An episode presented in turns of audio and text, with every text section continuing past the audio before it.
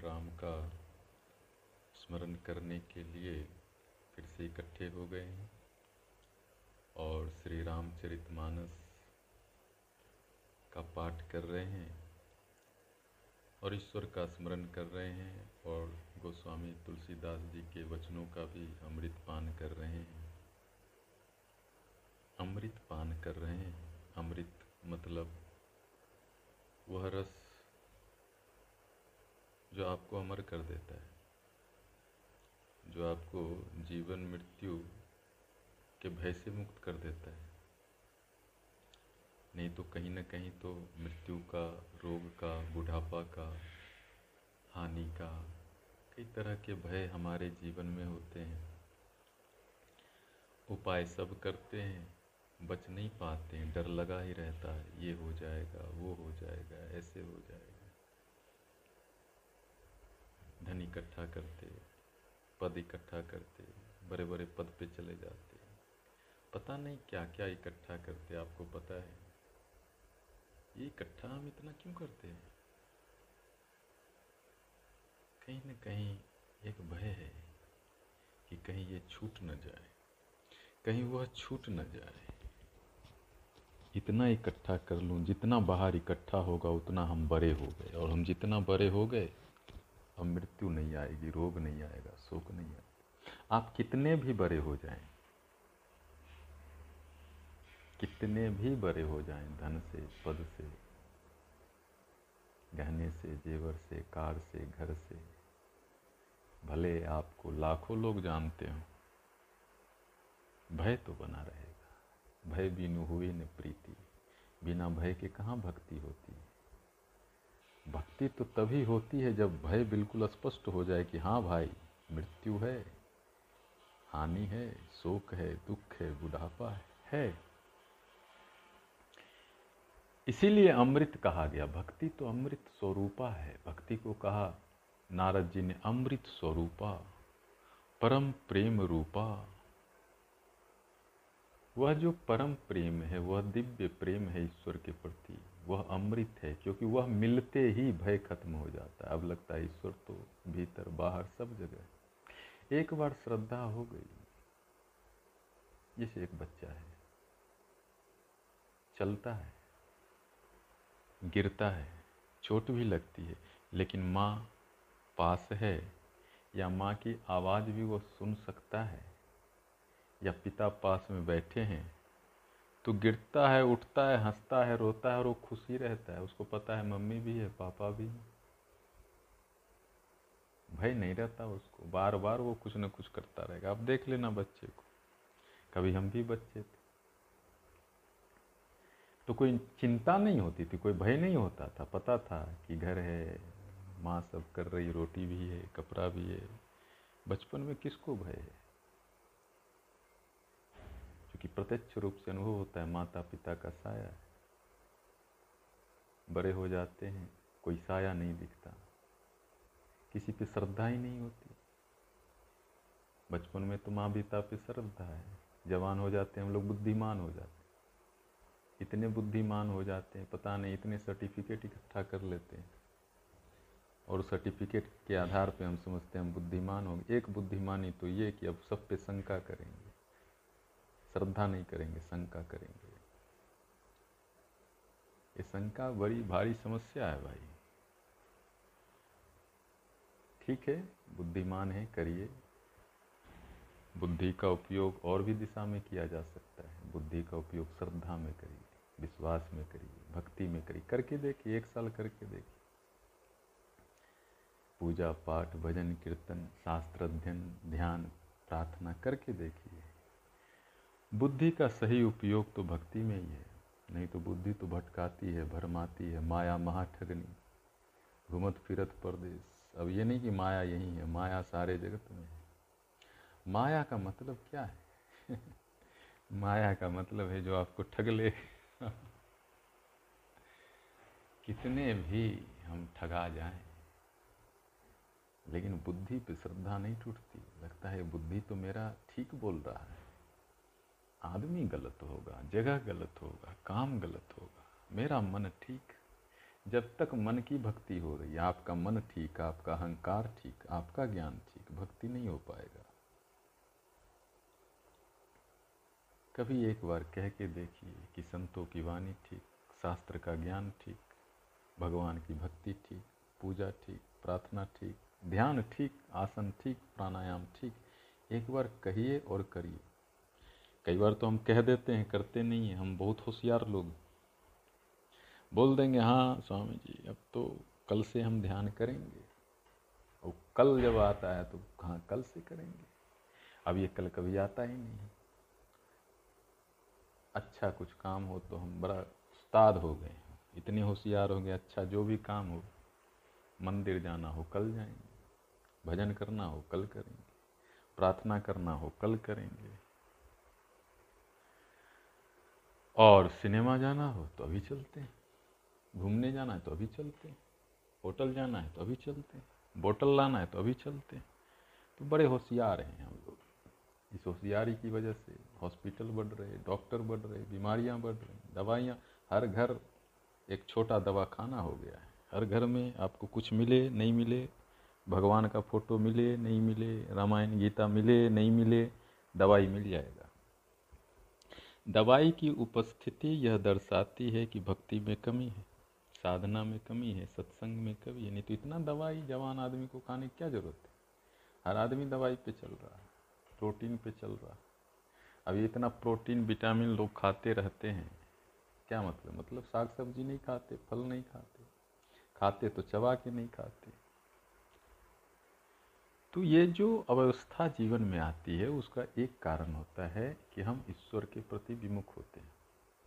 तो सत्संग इसलिए ज़रूरी होता है कि जो बुद्धि भ्रमित होकर माया जाल में फंसती जाती है, फंसती जाती है, उलझती जाती है और सुलझ नहीं पाती है तो उस मन को, जो चंचल है, जो बंदर है, उस मन को जब हम ईश्वर के चरणों में बाँध देते हैं तो वह मन धीरे धीरे ठीक होता है। वह मन जितना ठीक होगा, उतना ही भीतर आत्मा के आनंद का, आत्मा की उपस्थिति का, ईश्वर का आभास आपको होगा। भले आप उसका, उसको शब्दों में ना कह सकें, हो सकता है आप किसी को ना समझा सकें। लेकिन आपको अनुभव होगा, जैसे आपकी धड़कन है। भले हम आपकी धड़कन को नहीं सुन सकते, लेकिन आप तो सुन सकते हैं कि आपकी धड़कन चल रही आपका खून चल रहा आपकी सांस चल रही है। आपकी सांस हम कहाँ सुन पाते हैं? लेकिन आवाज़ तो हो रही सांस चल रही तो आपके भीतर बहुत सारे अनुभव हैं जिनको हम नहीं जानते। ईश्वर का अनुभव एक उन्हीं अनुभव में से है। जब हम सतत भक्ति करते हैं, ईश्वर का स्मरण करते हैं तो जिस तरह श्वास के स्मरण करने से श्वास का पता चल जाता है ईश्वर का स्मरण करने से ईश्वर का पता चल जाता है। लेकिन भाई, स्मरण करना पड़ेगा। आप श्वास का स्मरण करके देखें। शरीर का स्मरण करके देखें।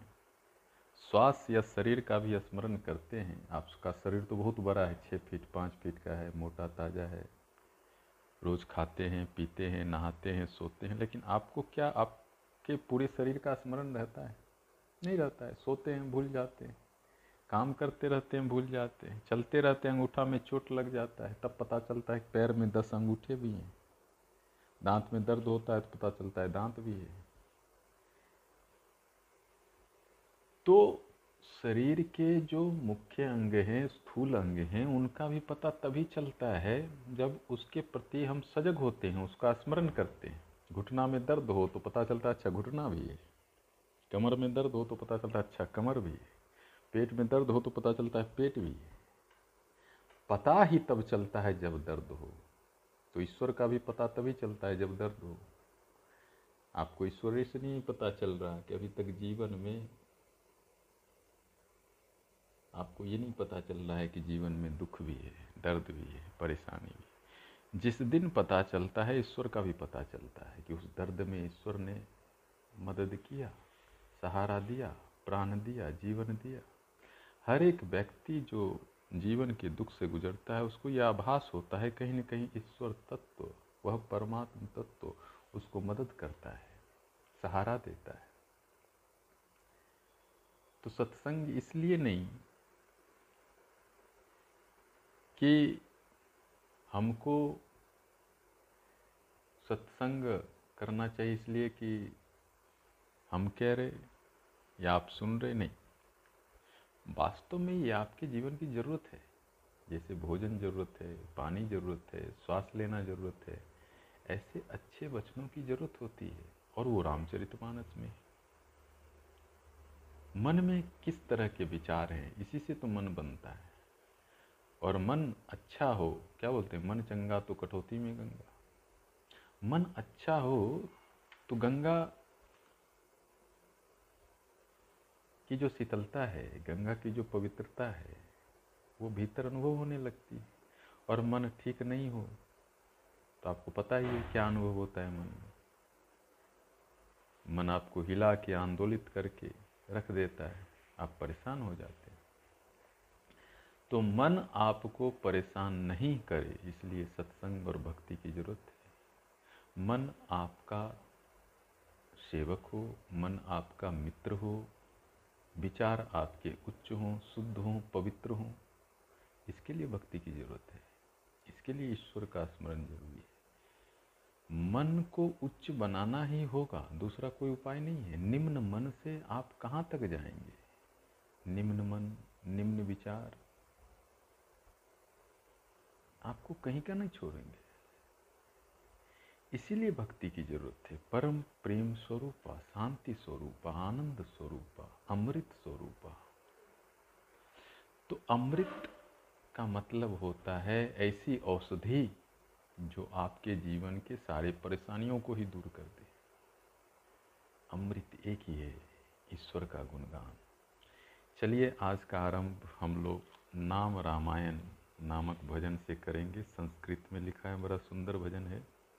इसमें रामचरितमानस के सातों जो खंड हैं, उसको संक्षेप में, संस्कृत में कहा गया है।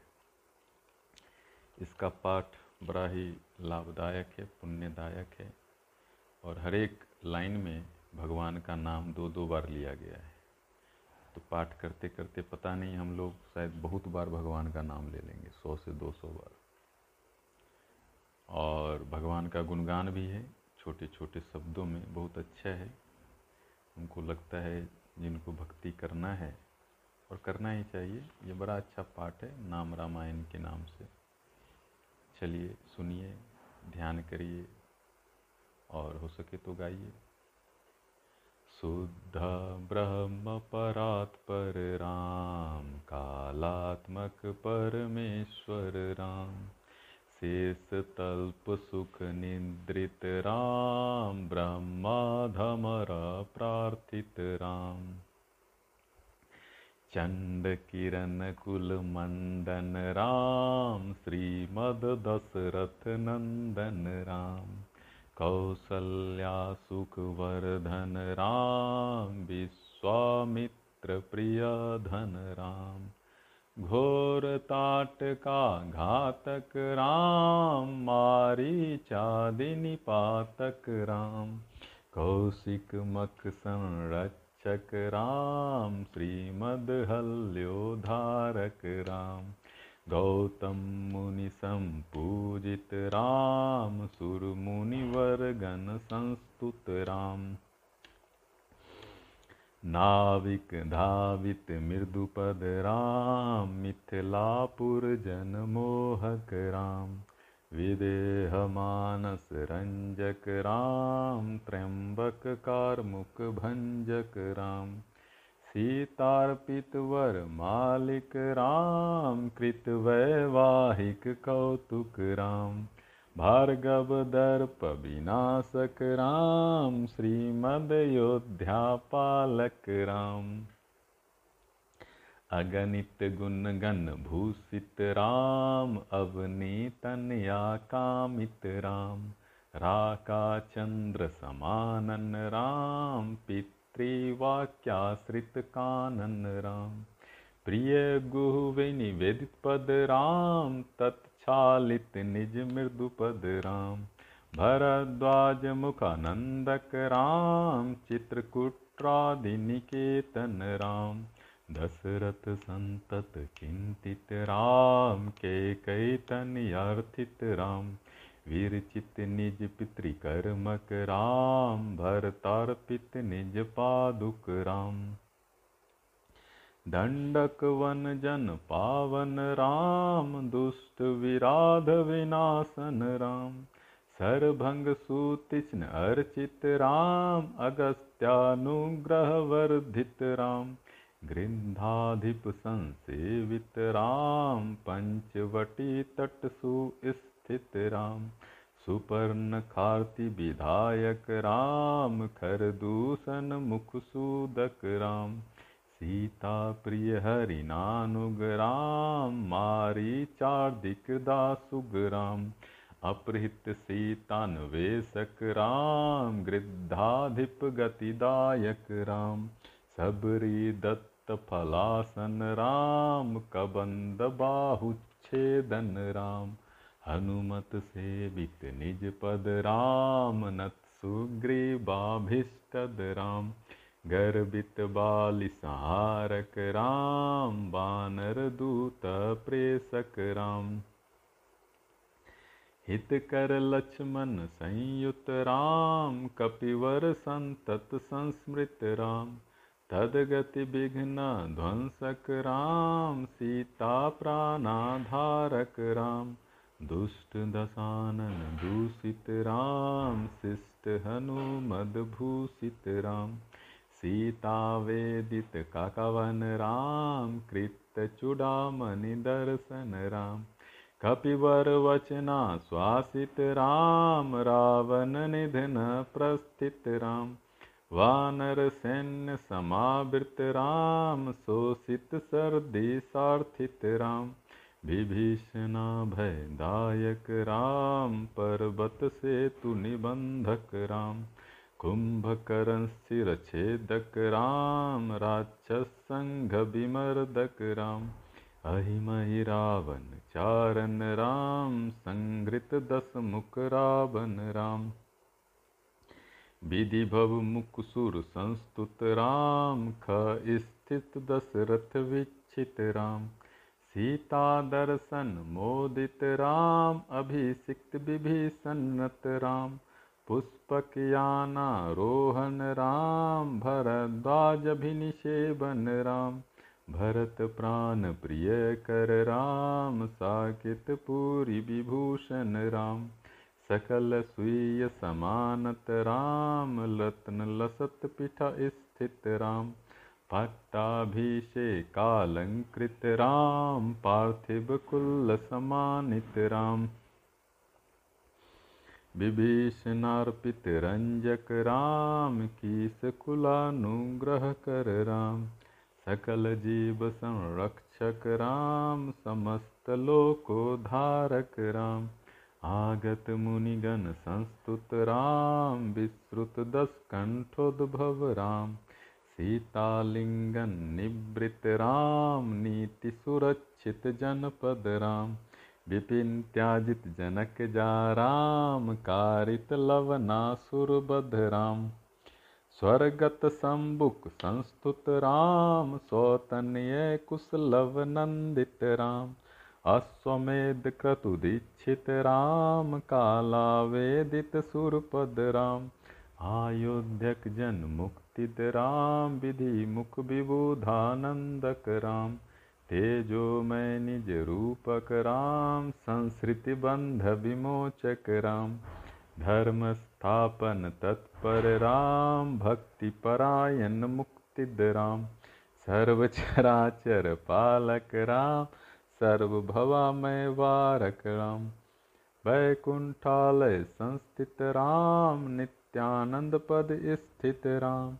राम राम जय राजा, राम राम राम जय सीता राम राम राम जय राजा, राम राम राम जय सीता राम ओम शांति शांति शांति, हरि ओम।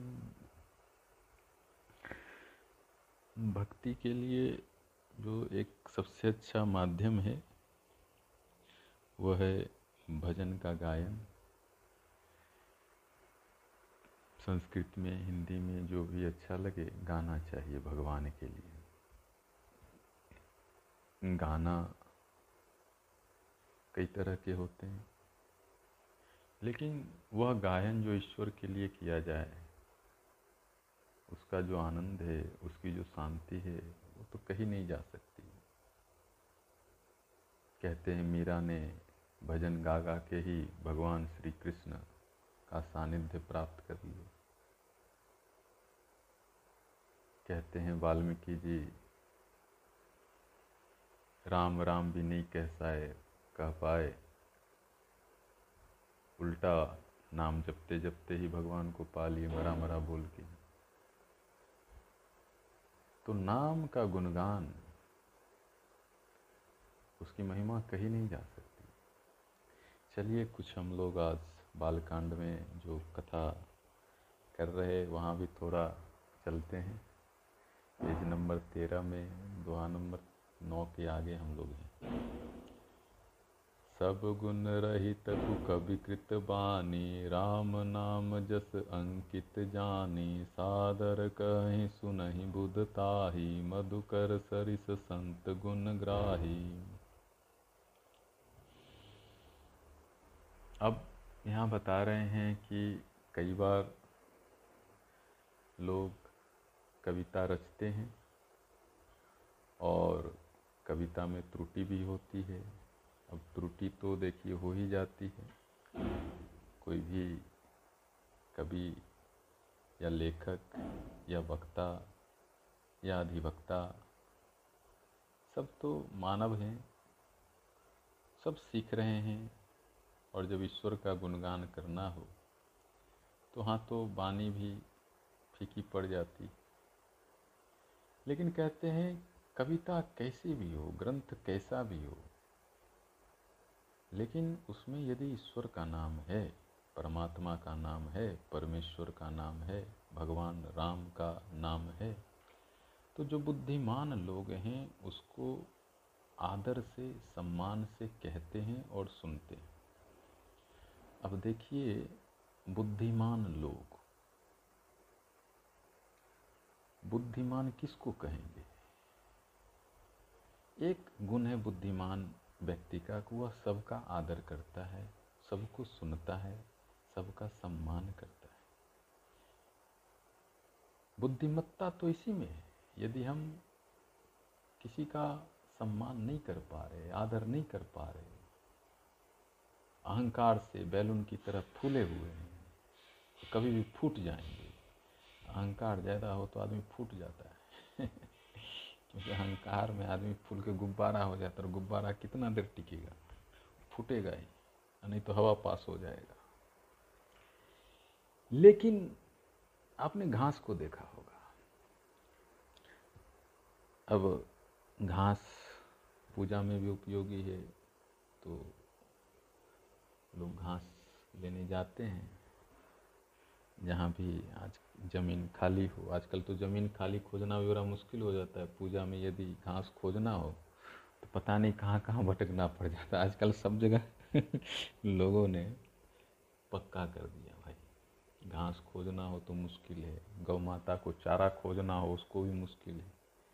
हम तो प्रत्यक्ष रूप से देखते हैं, अब गौ माता लोग को पॉलीथीन खाना पड़ता है, पन्नी, कागज़ खाना पड़ता है, घास उनको दिखता ही नहीं कहीं। घूमते रहते हैं। ये शहरीकरण बहुत अधिक ठीक नहीं है।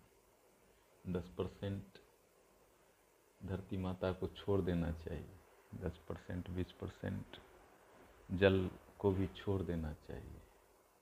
अब नदी के किनारे भी सब काट कूट के पता नहीं क्या क्या बना रहे। बहुत ज़्यादा काट छांट प्रकृति में ठीक नहीं है। क्योंकि भाई, वायु आप कितना भी एसी लगा लें एयर फ़िल्टर लगा लें वाटर फ़िल्टर लगा लें, लेकिन प्रकृति शुद्ध नहीं है। प्रकृति माता यदि कष्ट में है तो कितना देर फ़िल्टर काम देगा? तो मैं कह रहा था, बुद्धिमानी इसी में है कि हर एक चीज़ का आदर किया जाए। प्रकृति का भी, ईश्वर का भी और सबका। तो यहाँ कह रहे हैं कि जो बुद्धिमान लोग होते हैं, वो कैसी भी कविता हो, ईश्वर का नाम है तो उसको आदर देते हैं, सुनते हैं। अच्छा दूसरी बात है सुनना। देखिए, सुनना बहुत बड़ी कला है। हम लोग आजकल सुनते नहीं, मोबाइल पे सब सुन लेते हैं, लेकिन कोई आपका मित्र, बंधु, भाई, बहन, माता, पिता, गुरुजन बोल दे तो आप नहीं सुन सकते। तुरंत बिगड़ जाते हैं। ये बुद्धिमानी नहीं है। सुनना, सीखना चाहिए। आदर करना, सम्मान करना, सीखना चाहिए। इसी से लोग बुद्धिमान होते हैं। जो जितना विनम्र होता है, उतना बुद्धिमान होता है। विनम्रता सीखने की चीज़ है। एक दिन में नहीं होता। है झुकना, सीखना चाहिए। उसी में बुद्धिमानी है।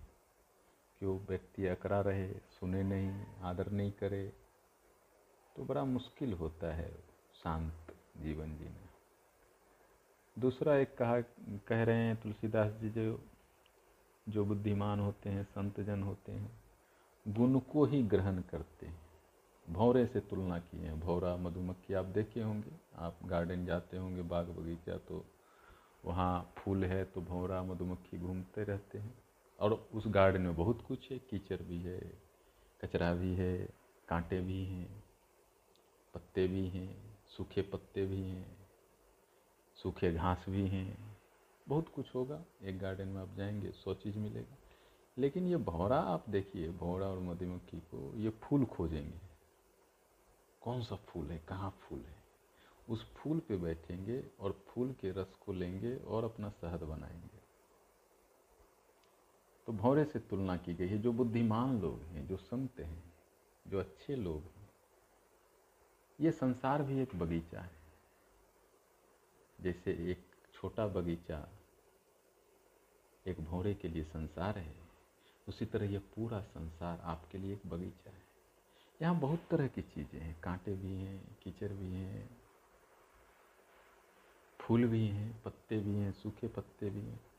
बुद्धिमान व्यक्ति को संत जन को, समझदार व्यक्ति को यहाँ फूल लेना चाहिए, फूल से रस लेना चाहिए।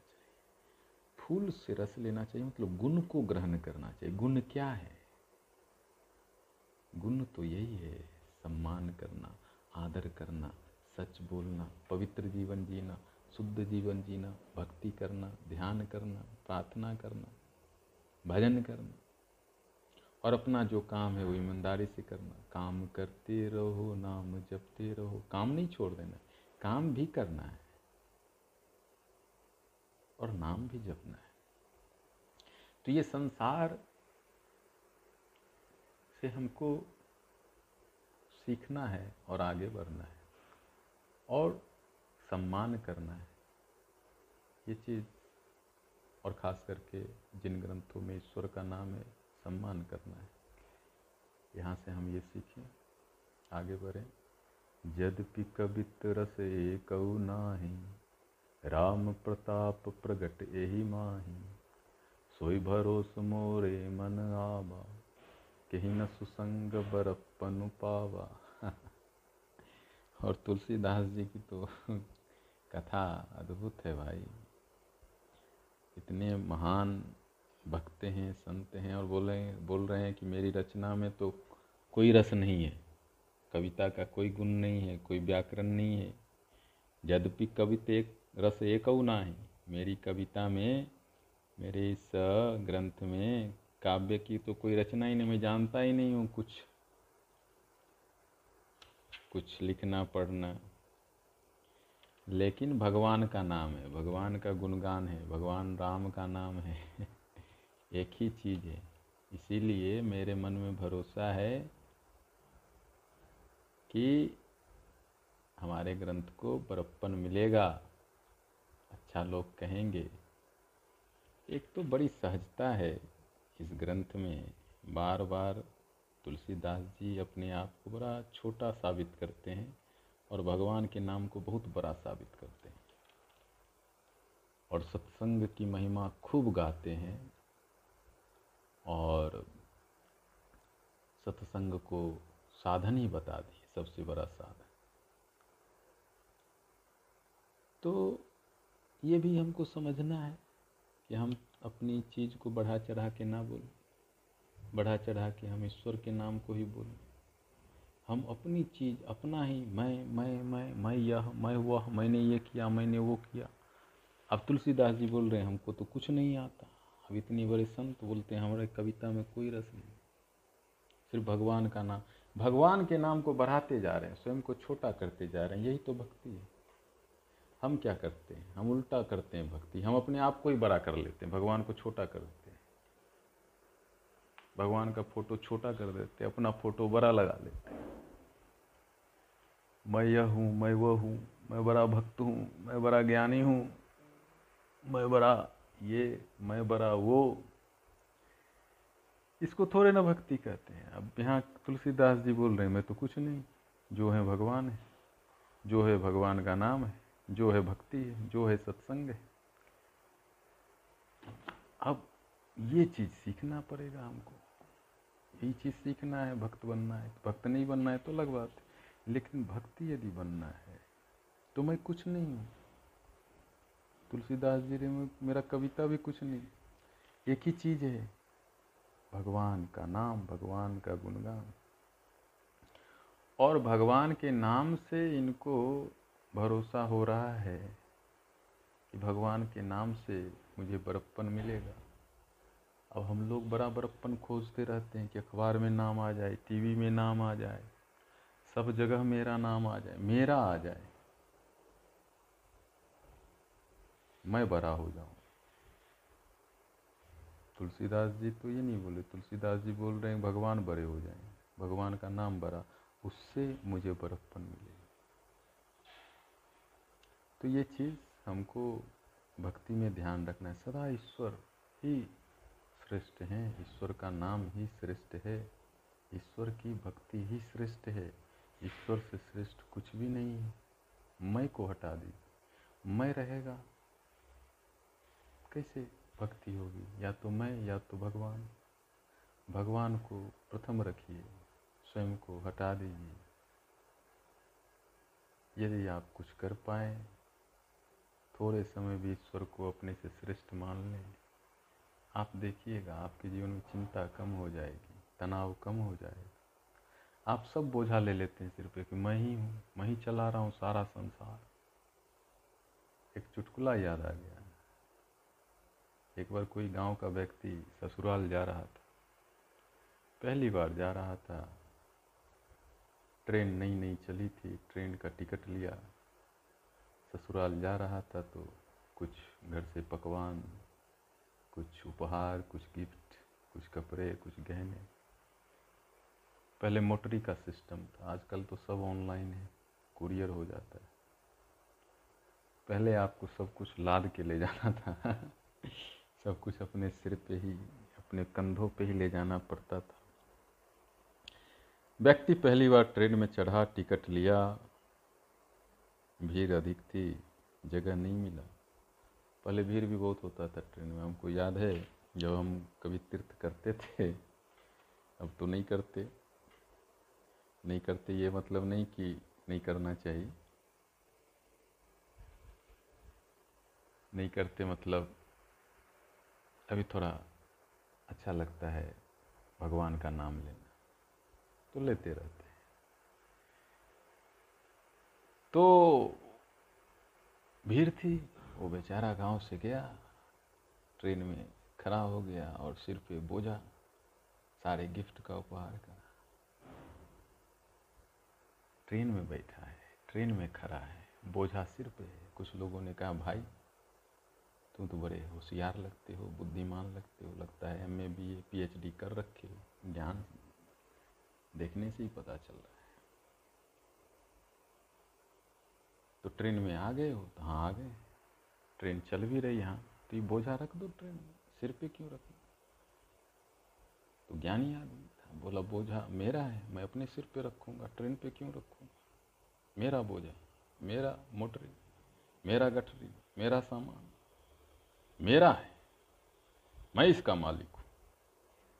मेरा है, मैं इसका मालिक हूँ तो मैं अपने छाती पे रखूँगा। ट्रेन में क्यों रखूँगा? तुम अपने छाती पे रखो, अपने सिर पे रखो, अपने हाथ में रखो या कंधे में लटका के रखो। तुम भी ट्रेन पे ही हो। अब ये बात उसको नहीं पता उसका बोझा भी ट्रेन पे था, वह भी ट्रेन पे था, लेकिन उसको लग रहा था, बोझा मैं उठा रहा हूँ। ये संसार में हर एक व्यक्ति समझ रहा है कि मैं चला रहा हूँ। सारा बोझा मैं उठा के रखा। अभी सांस बंद हो जाए, कल बंद हो जाए, परसों बंद हो जाए, कौन जानता है? कोई लिखा पढ़ी थोड़े आप करके आए भगवान के साथ, किसी दिन होगा, कभी भी हो जाएगा। कोई हाफी थोड़े बनाए सुप्रीम कोर्ट में। हैं? कि यमराज पूछ के आएँगे कि भाई आए कि नहीं आए? कब आए? आप योगी हैं, महायोगी हैं तो शायद पूछ के आएँगे। ऐसे थोड़े पूछते हो कि कभी भी आ जाते कितने लोग आए और चले गए, कितने राजा, कितने महाराजा जिनको ये भ्रम था कि संसार हम चला रहे वो चले गए, संसार चल रहा एक कथा और याद आ गई। देखिए, बड़ा अच्छा दिन है आज। कथा भी याद आ रहा है। कोई राजा हुए, बहुत बड़े राजा थे। बड़ा साम्राज्य था, जनता खुश थी। उनको लगता था कि भाई, हम प्रजा का पालन कर रहे हम ही सब चला रहे बड़ा अच्छा सृष्टि चला रहे संजोग से उनके गुरु आए उनके शहर में। गुरु भक्त थे वो राजा। गुरु जी की सेवा किए, पूजा किए, आदर किए, सम्मान किए और फिर अपना गुणगान करने लगे। जो हमारा लक्षण है ईश्वर का गुणगान नहीं करेंगे, अपना करेंगे। अभी कुछ दिन पहले एक सज्जन आए थे, हमसे मिलने की बड़ी चेष्टा की है, मिले भी। हमको लगा कुछ ज़रूरी काम होगा, मिल लेना चाहिए, कई बार पूछ रहे हैं। आधे घंटे या एक घंटे का मीटिंग था, अपनी कथा कह के चले गए वो। अपने बारे में सब बता के चले गए। न उनको कुछ पूछना था, ना कुछ सुनना था। मैं मैं मैं मैं उनका सत्संग मुझे ही दे के चले गए। अजीब अजीब लोग हैं भाई। क्या हम तो बुद्धिमान है, हम आदर से सुन लिए। तो ऐसा ही वो राजा भी थे, गुरु को बताने लगे कि हम तो बड़ा चला रहे साम्राज्य जनता खुश। सब कुछ मैं कर रहा हूँ गुरु जी बहुत मेहनत कर रहा हूँ। दिन रात लगा रहता हूँ आपके आशीर्वाद से। और आशीर्वाद दीजिए। पूरा सृष्टि। गुरु समझ गए, बेटा, अहंकार में आ गया। अहंकार बड़ा शत्रु है भक्ति के मार्ग में। या तो अहंकार हो या तो ईश्वर हो दोनों साथ नहीं रहते, या तो आप ही हो जाइए, या तो भगवान को रहने दीजिए। दोनों कैसे होगा? तो भाई, गुरु समझ गए, ये तो मैं मैं करने लगा, बकरी हो गया ये तो। भक्त बनना था इसको। ये तो मैं मैं बोल रहा है, सब यही चला रहा है। सूरज कुछ दिन बाद हम आएँगे तो बोलेगा, सूरज चाँद भी हम ही चला रहे पृथ्वी भी हमारे आदेश से घूम रही। तो भाई इसका मैं थोड़ा कम करना पड़ेगा। मैं हो गया। गुरु बोले, ठीक बात, बहुत अच्छी बात। सुनो बेटा, कल चलते हैं, गंगा नहाने, बड़ी इच्छा है, तुम भी चलो।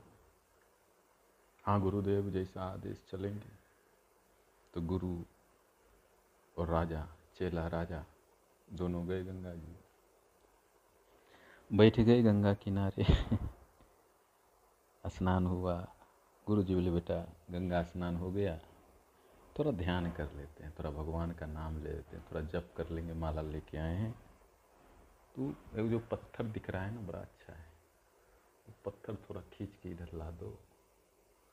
हम थोड़ा वृद्ध हो गए, हमसे हिलेगा नहीं, थोड़ा उसको ठीक कर दोगे तो हम बैठ के वहाँ ध्यान करेंगे राजा बड़े शक्तिशाली थे, बलशाली थे। पहले के राजा कहते हैं, महाराणा प्रताप का अभी भी आप देखेंगे, जो उनका मुकुट है, तलवार है, देखने से पता चल जाएगा वो कितने बलशाली थे। तो पहले के राजा बहुत, अभी के भी राजा बलिष्ठ थे तो दोनों हाथ से उठा के पत्थर को रख दिए, जहाँ गुरु जी बोले। पत्थर के नीचे कुछ मेढक थे, कुछ और जानवर थे। आप कोई भी पत्थर हटाते हैं काफ़ी दिन बाद। आज मैं तुलसी जी की पूजा कर रहा था। तो थोड़ा सा साफ़ सफ़ाई कर रहे थे थोड़ा सा एक सामान हटाए तो बहुत कीड़ा मिल गया नीचे। या कोई भी सामान आप हटाते हैं थोड़ी दिन बाद तो उसके नीचे भी जीव जंतु अपना घर बना लेते हैं। तो जब पत्थर हटा तो हम मेढक, पूरा फैमिली के साथ कंबाइंड फैमिली सामूहिक परिवार के साथ पूरा मेढक था छोटा बच्चा, बड़ा बच्चा, पूरा एक मेढक का परिवार, और सब उछल रहे, गा रहे, नाच रहे। गुरु जी बोले, बेटा, तुम सच में अच्छे शासक हो। तुझ जैसा कोई शासक, कोई राजा नहीं है। न हुआ, न होगा, न है। तुम अद्भुत हो।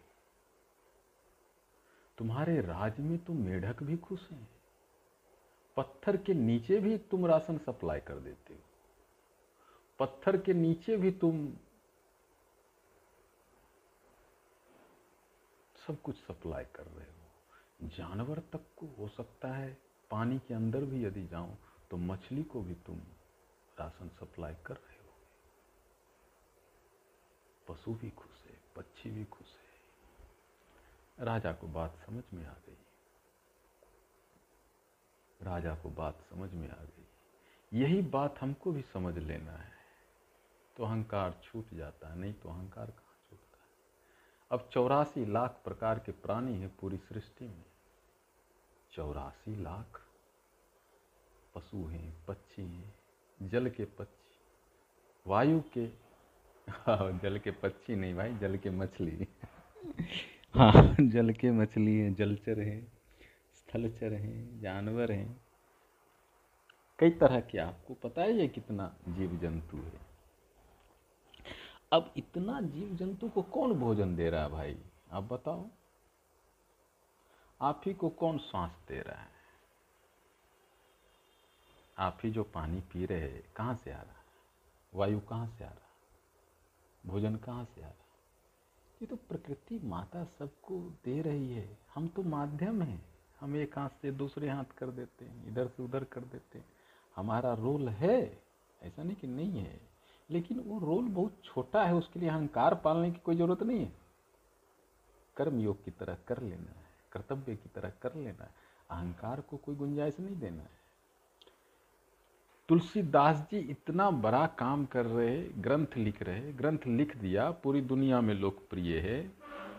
और अहंकार तो लेने की, बिल्कुल बोल रहे मेरे को कुछ पता नहीं, मेरे को रचना भी नहीं करने आता है तो सब भगवान का नाम है। भगवान के नाम से मेरा ये ग्रंथ बुद्धिमान लोग सुनेंगे। ये तो बिल्कुल कोई क्रेडिट लेने के लिए तैयार ही नहीं इतना बड़ा संत, इतने बड़े महात्मा। इतने बड़े ज्ञानी ईश्वर दर्शन को उपलब्ध। तो ये चीज़ हमको सीखना है। कि भगवान का नाम बड़ा है, भगवान की सृष्टि बड़ी है, भगवान का गुणगान बड़ा है, भगवान भगवान भगवान, यही तो भक्ति है। मैं मैं मैं, ये तो अहंकार है। मैं ये, मैं वो, मेरा वो मेरा वो। अरे भाई, ठीक है, चौबीस घंटे में हमेशा मैं मैं करने की क्या ज़रूरत है? कुछ समय भगवान का भक्ति करना चाहिए। इससे आपके जीवन में तनाव भी कम होता है स्ट्रेस भी कम होता है, विषाद भी कम होता है। हमेशा बैंक बैलेंस याद रखने की ज़रूरत नहीं है। हमेशा संसार की बातें याद रखने की ज़रूरत नहीं है। घंटा, दो घंटा, सुबह, शाम, दोपहर, रात, चार टाइम संसार को अलग करिए। ईश्वर का भजिए। यही भक्ति है, यही ज्ञान है। यही हमारे संत महात्मा सारी दुनिया के समझाते हैं, है ना? तो हम लोग भी करें और जीवन को उच्च बनाएँ। आज इतना ही करते हैं, फिर मिलेंगे तो और चर्चा करेंगे और हम लोग सीखेंगे रामचरितमानस से कि कैसे जीवन को दिव्य बनाए, शुद्ध बनाए, पवित्र बनाए, ताकि ईश्वर जो हमारी आत्मा में हैं, उनका दर्शन हो, उनका अनुभव हो। और जीवन में आनंद बढ़े। फिर मिलेंगे। श्री राम जय राम जय जय राम।